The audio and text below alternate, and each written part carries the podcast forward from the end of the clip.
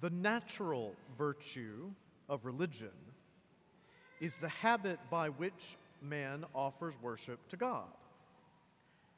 Our Christian faith is the perfection of the virtue of religion because we participate in the perfect act of worship by which Christ offers himself to the Father in the Holy Spirit on Calvary, the fruits of which are shared doing what we're doing right now in the Mass.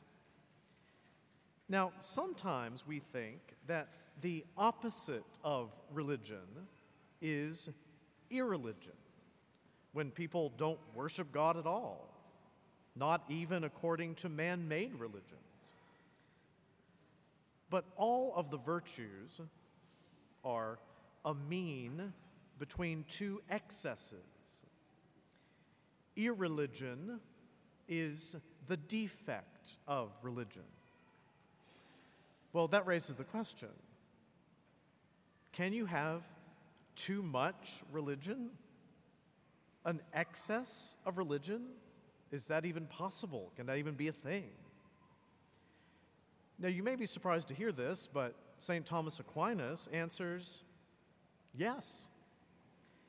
In the Summa Theologiae, he identifies superstition as a vice opposed to religion by way of excess. Not because in the worship of God it does more than true religion, but because it offers divine worship to beings other than God or offers worship to God in an improper manner. Now, you know, we tend to think of superstition as things like tarot cards, right? Or throwing salt over your shoulder, or not walking under ladders after you've seen a black cat because you think bad things are going to happen, right? Now, I think that most people who call Prince of Peace their spiritual home are not prone to the defect of the virtue of religion that is irreligion, otherwise, y'all wouldn't be here, or superstition of the variety that I just mentioned. But that doesn't mean that the vice of excess of religion is not present among us. And because it is a sin against the first commandment, thou shalt have no other gods before me, I think it is extremely important to see where superstition can actually be a part of what we sometimes mistakenly think actually is the spiritual life. And then that raises the question how is it that people who otherwise are serious Catholics actually committing this sin and then oblivious to the fact that it is a sin? I wish I had an answer to that question. I do have some thoughts on the matter to share with you this morning. You know, we live in an age in which there is so much unbelief and so much uncertainty that many Christians, understandably, seek refuge in the traditional practices of our faith. And that's wonderful and amazing. It's a beautiful faith with, which is a treasure trove that's inexhaustible of riches. But when and where can those practices actually become a hindrance to our faith? Is that even possible? Okay. A layman mimicking priestly functions? Nowadays, often we see people saying certain prayers and blessings over people that were always restricted to priest for good reason. Devotees inventing false miracles and answers to prayer. People who believe in apparitions, visions, and revelations that serve no purpose. I once heard of an apparition where there was a woman who said that the Blessed Mother appeared to her to tell her that she could go to Arby's because she had been good on her diet. Right.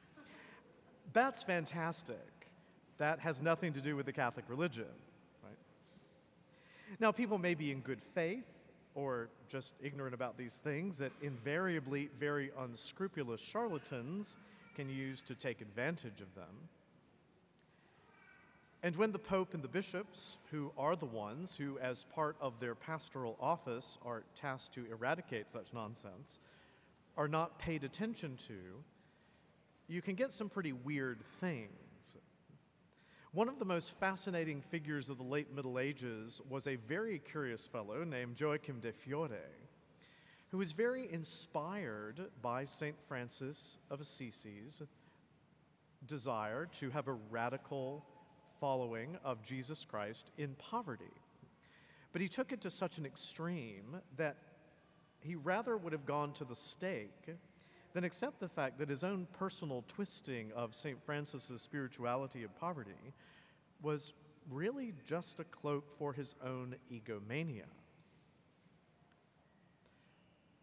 There's another kind of improper worship.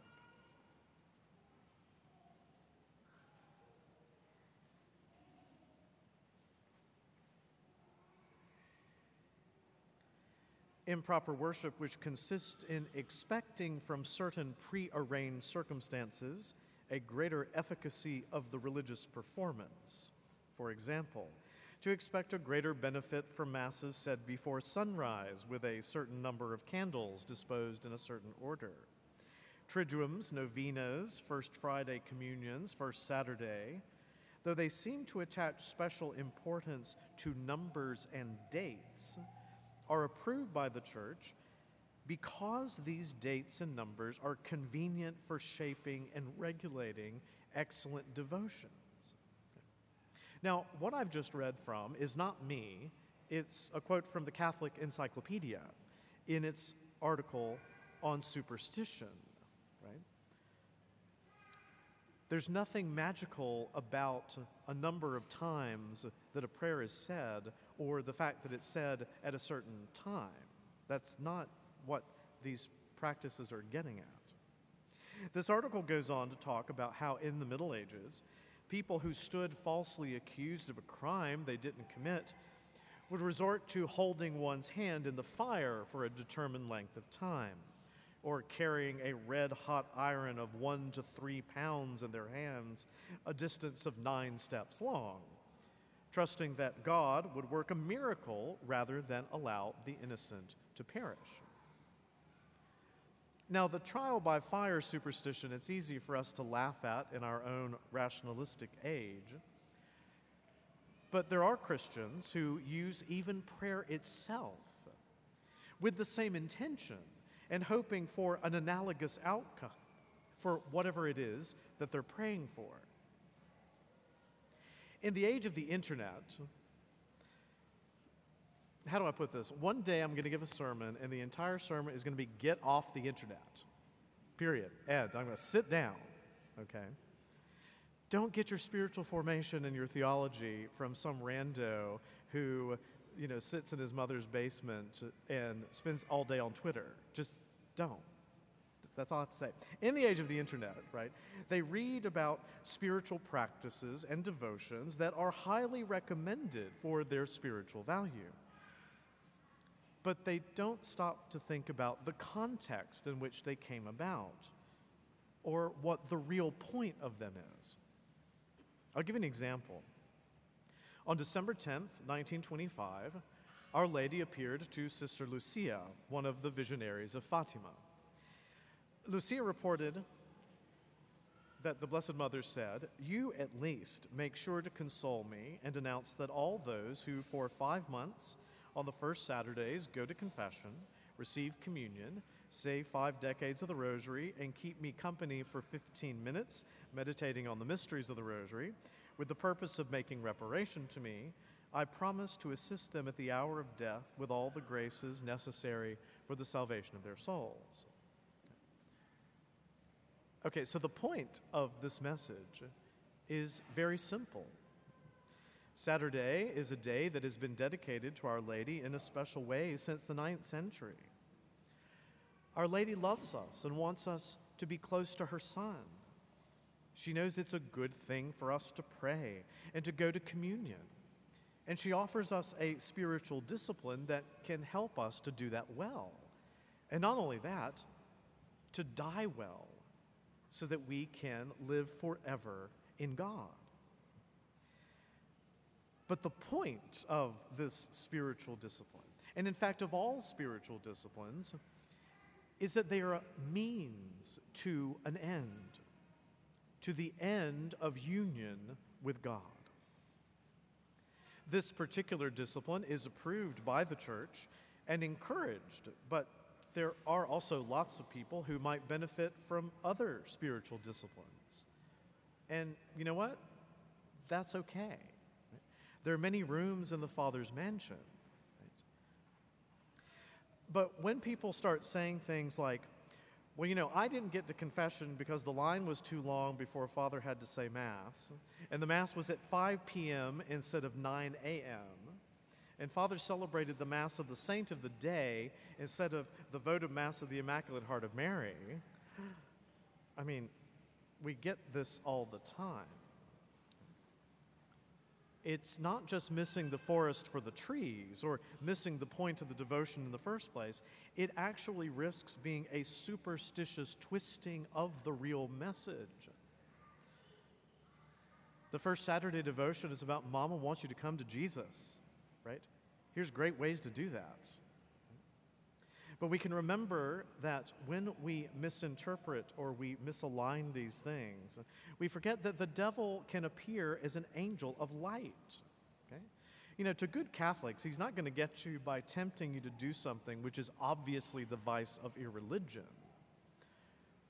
But he will get you by making you think that what you are doing is actually an act of religion, a pious devotion or practice when it's being abused and misused in a superstitious manner. I have actually had well educated professional people who are serious Catholics who have completely lost their minds when they were convinced that I had somehow messed up their religion by not doing something the way that they thought it ought to be done.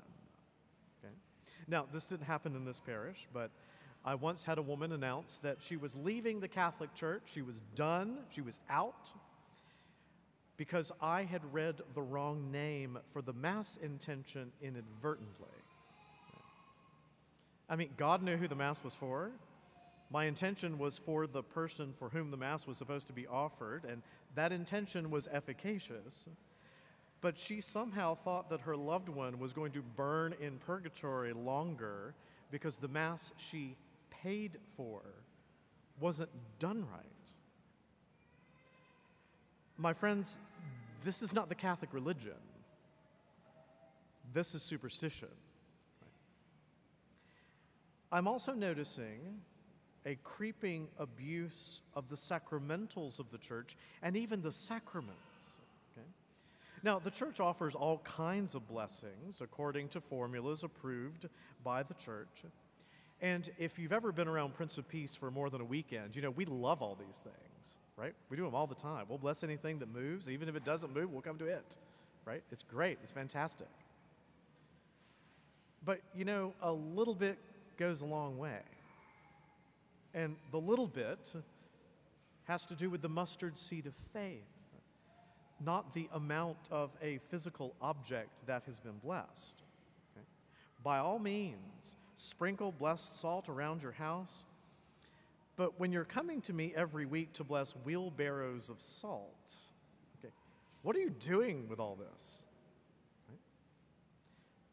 Did our Lord Jesus Christ come to preach the good news of if you put 300 pounds of exorcised salt around your property, thieves will pass you right on by and your children won't leave the faith?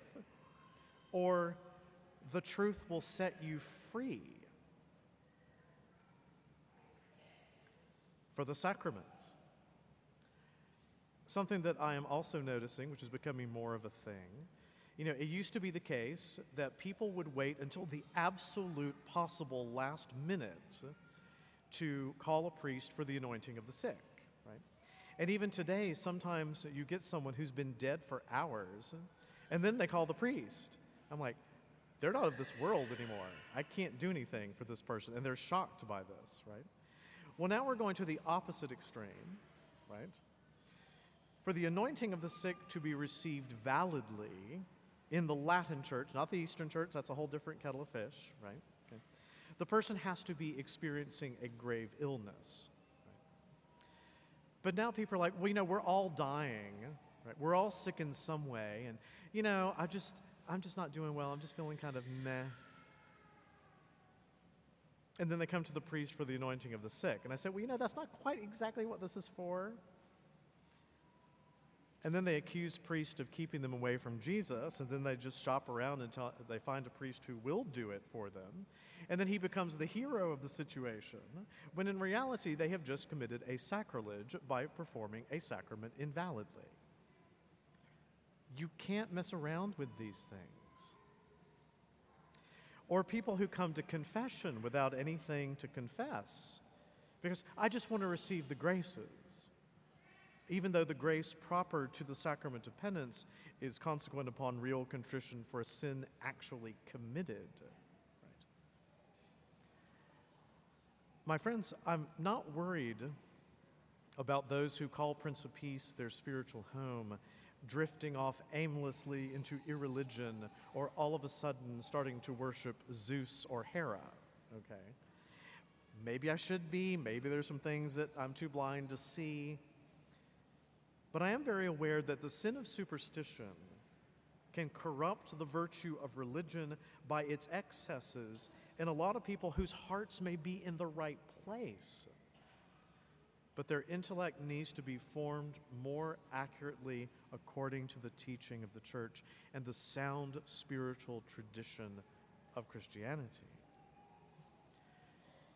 Catholic worship is not magic. Your priests are not shamans. And the traditional practices of devotion of our faith are not tools by which you bend God's will to yours by doing the right things in the right way. The way is Jesus Christ. And what is right was already prophesied in Micah chapter 6, verse 8. He has told you, O man, what is good. And what does the Lord require of you? But to do justice, to love kindness, and to walk humbly with your God.